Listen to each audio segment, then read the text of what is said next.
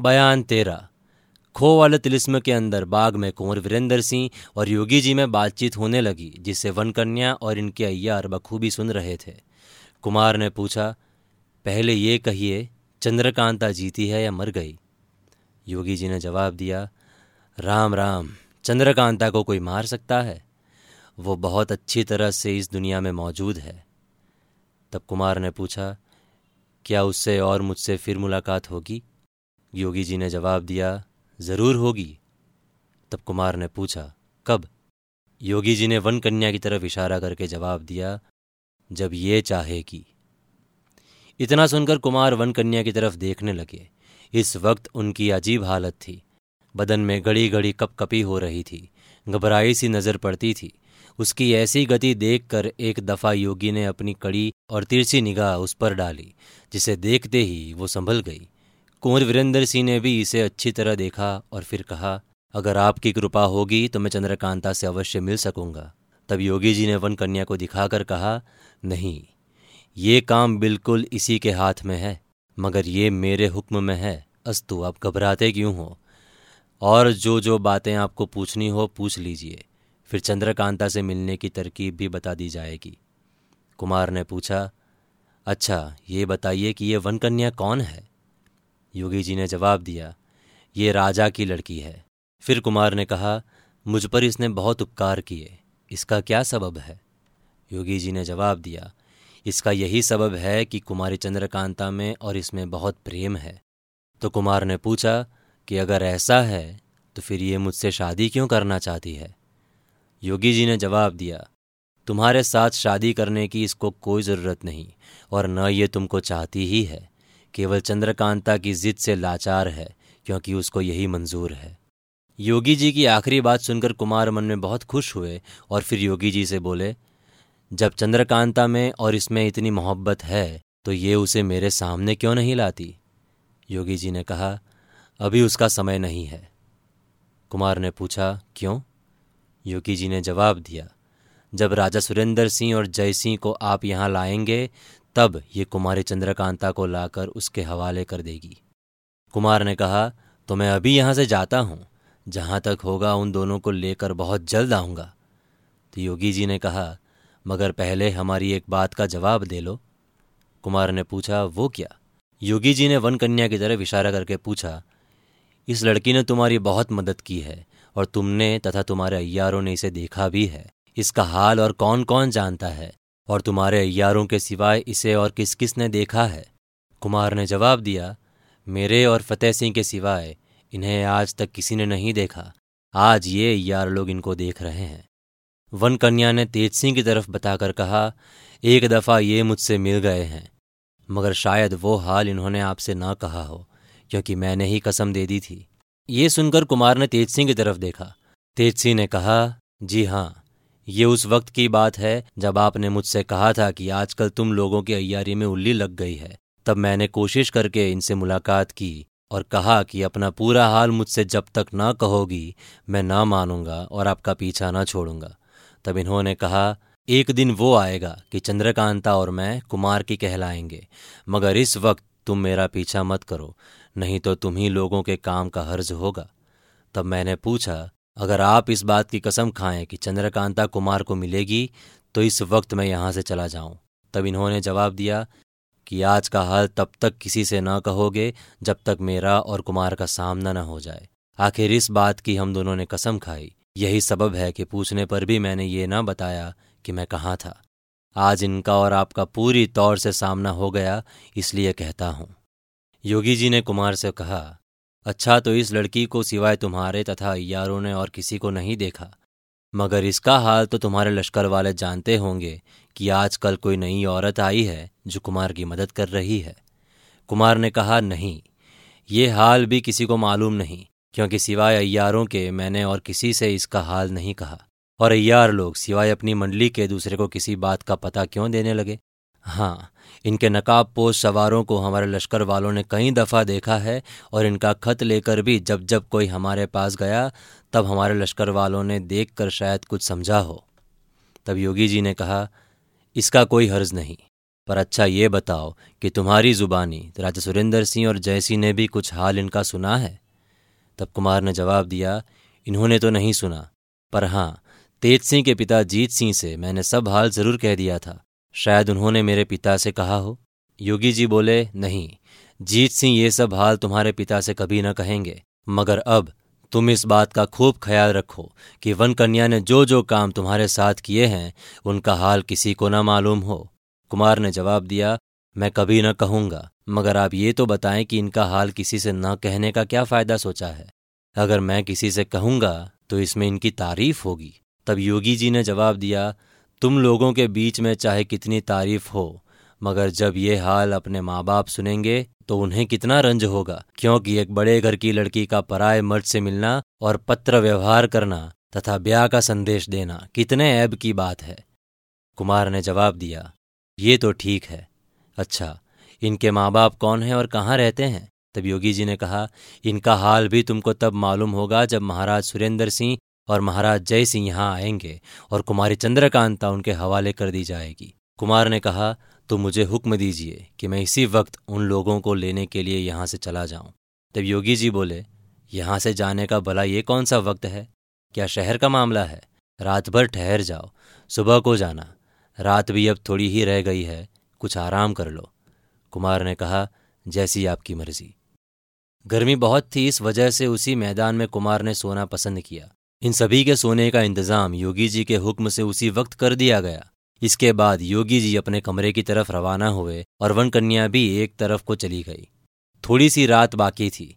वो भी उन लोगों के बातचीत करते बीत गई। अभी सूरज नहीं निकला था कि योगी जी अकेले फिर कुमार के पास आकर मौजूद हुए और बोले, मैं रात को एक बात कहना भूल गया, सो भी इस वक्त समझा देता हूँ।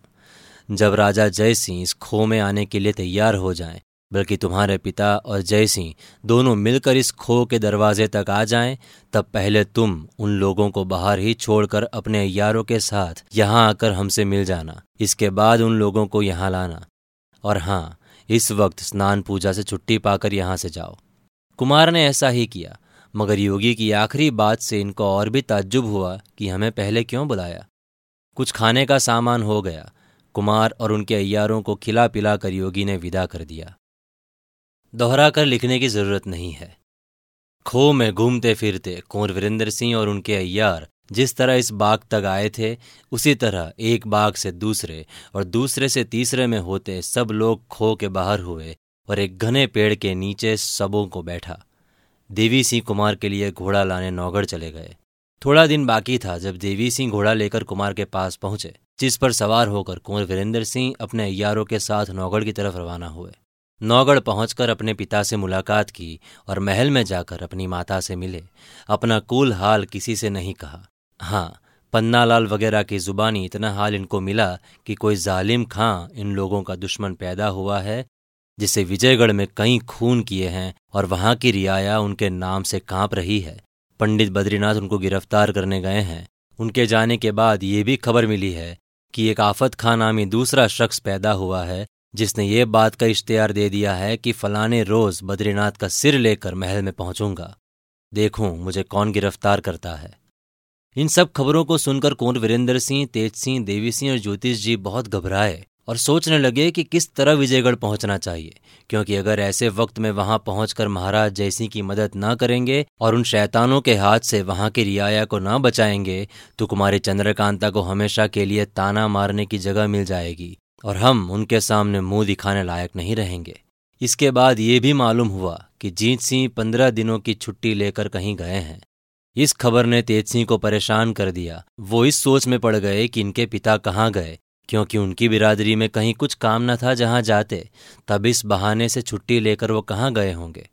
तेज सिंह ने अपने घर में जाकर अपनी माँ से पूछा, हमारे पिता कहाँ गए हैं? जिसके जवाब में उस बिचारी ने कहा, बेटा क्या अय्यारों के घर की औरतें इस लायक होती हैं कि उनके मालिक उनका ठीक ठीक हाल उनसे कहें? इतना ही सुनकर तेज सिंह चुप हो गए। दूसरे दिन राजा सुरेंद्र सिंह के पूछने पर तेज सिंह ने इतना कहा, हम लोग कुमारी चंद्रकांता को खोजने के लिए खो में गए थे। वहाँ एक योगी से मुलाकात हुई, जिसने कहा कि अगर महाराज सुरेंद्र सिंह और महाराज जयसिंह को लेकर यहाँ आओ तो मैं चंद्रकांता को बुलाकर उसके बाप के हवाले कर दूँ। इसी सबब से हम लोग आपको और महाराज जयसिंह को लेने आए हैं। राजा सुरेंद्र सिंह ने खुश होकर कहा, हम तो अभी चलने को तैयार हैं, मगर महाराज जयसिंह तो ऐसी आफत में फंस गए हैं कि कुछ कह नहीं सकते। पंडित बद्रीनाथ यहाँ से गए हैं, देखें क्या होता है। तुमने तो वहाँ का हाल सुना ही होगा। तब तेज सिंह बोले, मैं सब हाल सुन चुका हूँ। हम लोगों को वहाँ पहुंचकर मदद करना मुनासिब है।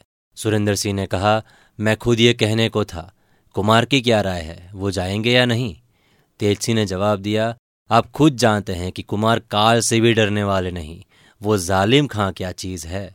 तब राजा ने बोला, ठीक है, मगर किसी वीर पुरुष का मुकाबला करना हम लोगों का धर्म है, और चोर तथा डाकुओं या अय्यारों का मुकाबला करना तुम लोगों का काम है। क्या जाने वो छिपकर कहीं कुमार की ही घात कर बैठे? तब तेज सिंह बोले, वीरों और बहादुरों से लड़ना कुमार का काम है, ये सही मगर दुष्ट, चोर, डाकू या और किसी की भी क्या मजाल है कि हम लोगों के रहते कुमार का बाल भी बाका कर सके? राजा ने कहा, हम तो नाम के आगे जान कोई चीज़ नहीं समझते, मगर दुष्ट घातियों से बचे रहना भी धर्म है। सिवाय इसके, कुमार के वहाँ गए बिना कोई हर्ज भी नहीं है। अस्तु, तुम लोग जाओ और महाराज जयसिंह की मदद करो। जब जालिम खां गिरफ़्तार हो जाए तो महाराज को सब हाल कह सुनाना और यहाँ लेते आना। फिर हम भी साथ होकर खो में चलेंगे। राजा सुरेंद्र सिंह की मर्ज़ी, कुमार को इस वक्त विजयगढ़ जाने देने की नहीं समझकर और राजा से बहुत जिद करना भी बुरा ख्याल है, ये सोच के तेज सिंह चुप ही रहे। अकेले ही विजयगढ़ जाने के लिए महाराज से हुक्म लिया और उनके खास हाथ के लिखा हुआ खत का खलीता लेकर विजयगढ़ की तरफ़ रवाना हुए। कुछ दूर जाकर दोपहर की धूप घने जंगल में पेड़ों की झुरमुट में काटी और ठंडे होकर रवाना हुए। विजयगढ़ पहुंचकर महल में आधी रात को ठीक उस वक्त पहुँचे जब बहुत से जवा मर्दों की भीड़ बटूरी हुई थी और हर एक आदमी चौकन्ना होकर हर तरफ़ देख रहा था। यकायक, पूरब की छत से घमाघम छह आदमी कूदकर बीचों बीच भीड़ में जाकर खड़े हुए, जिनके आगे आगे बद्रीनाथ का सिर हाथ में लिए आफत खां खड़ा था। तेज सिंह को अभी तक किसी ने नहीं देखा था। इस वक्त इन्होंने ललकार कर कहा, पकड़ो इन नालायकों को। अब देखते हैं क्या होता है। इतना कहकर आप भी कमंद फैलाकर उन लोगों की तरफ़ फेंका। तब तक बहुत से आदमी टूट पड़े। उन लोगों के हाथ में जो गेंद मौजूद था, पटकने लगे। मगर कुछ नहीं, वहाँ तो मामला ही ठंडा था। गेंद क्या थी, धोखा था। कुछ करते धारते न बन पड़ा और सब के सब गिरफ़्तार हो गए। तब तेज सिंह को जबी ने देखा। आफत खां ने भी इसी तरह देखा और कहा, तेज, मेमचे बदरी। इतना सुनते ही तेज सिंह ने आफत खां का हाथ पकड़कर इन सभी से अलग किया और हाथ पैर खोल गले से लगा लिया। सब शोरगुल मचाने लगे हाँ हाँ ये क्या करते हो? ये तो बड़ा भारी दुष्ट है। इसी ने तो बद्रीनाथ को मारा है। देखो, इसी के हाथ में बेचारे बद्रीनाथ का सिर है। तुम्हें क्या हो गया कि इनके साथ नेकी करते हो? तब तेजसी ने घुड़क कर कहा, चुप रहो। कुछ खबर भी है कि ये कौन है? बद्रीनाथ को मारना क्या खेल हो गया है? तेज सिंह की इज़्ज़त को सब जानते थे। किसी की मजाल न थी कि उनकी बात काटें। आफत खां को उनके हवाले करना ही पड़ा, मगर बाकी पाँच आदमियों को खूब मजबूती से बांधा। आफत खां का हाथ भी तेज सिंह ने छोड़ दिया और साथ साथ लिए हुए महाराज जयसिंह की तरफ़ चले। चारों तरफ़ धूम मची थी। जालिम खां और उनके आदमियों के गिरफ़्तार हो जाने पर भी लोग काँप रहे थे। महाराज भी दूर से तमाशा देख रहे थे। तेज सिंह को आफत खां के साथ अपनी तरफ़ आते देख घबरा गए। म्यान से तलवार खींच ली। तेजसी ने पुकार कर कहा, घबराइए नहीं, हम दोनों आपके दुश्मन नहीं हैं। ये जो हमारे साथ हैं और जिन्हें आप कुछ और समझते हो, वास्तव में पंडित बद्रीनाथ है। ये कहकर आफत खां की दाढ़ी हाथ से पकड़कर हटा दी गई, जिसे बद्रीनाथ कुछ पहचाने गए। अब महाराज जैसी का जी ठिकाने हुआ और पूछा, बद्रीनाथ, उनके साथ क्यों थे? बद्रीनाथ ने जवाब दिया, महाराज अगर मैं उनका साथी ना बनता तो उन लोगों को यहाँ आकर गिरफ़्तार कौन करता? महाराज ने पूछा, तुम्हारे हाथ में ये किसका सर अटक रहा है? बद्रीनाथ ने जवाब दिया, मोम का। बिल्कुल बनावटी है। अब तो धूम मच गई कि जालिम खां को बद्रीनाथ अय्यार ने गिरफ़्तार कराया। इनके चारों तरफ़ भीड़ लग गई। एक पर एक टूटा पड़ता था। जालिम खां वगैरह को भी मालूम हो गया कि आफत खां कृपा निधान बद्रीनाथ ही है। जिन्होंने हम लोगों को बेडब धोखा देकर फंसाया, मगर इस वक्त क्या कर सकते थे?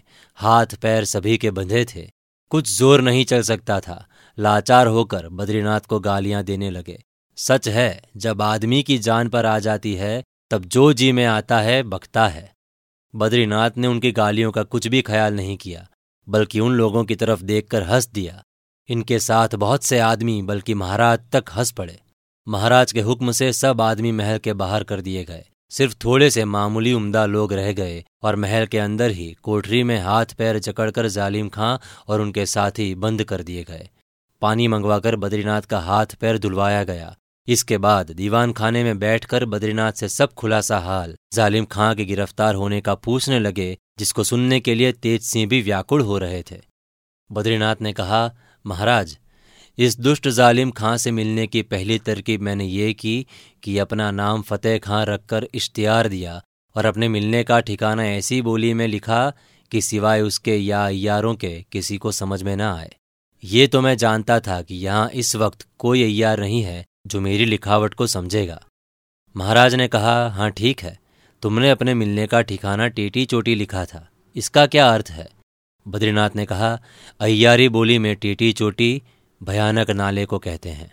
इसके बाद बद्रीनाथ ने जालिम खां से मिलने का और गेद का तमाशा दिखला के धोखे का गेद उन लोगों के हवाले कर बुलावा दे महल में ले आने का पूरा पूरा हाल कहा, जिसको सुनकर महाराज बहुत ही खुश हुए और इनाम में बहुत सी जागिर बद्रीनाथ को देना चाहिए मगर उन्होंने उसको लेने से बिल्कुल इनकार किया और कहा कि बिना मालिक की आज्ञा के मैं आपसे कुछ नहीं ले सकता। उनकी तरफ़ से मैं जिस काम पर मुकर्र किया गया था, जहाँ तक हो सका, उसे पूरा कर दिया।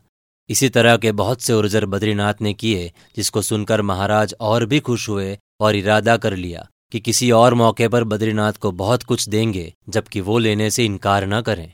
बात की बात में सवेरा हो गया। तेज सिंह और बद्रीनाथ महाराज से विदा हो दीवान हरदयाल सिंह के घर गए।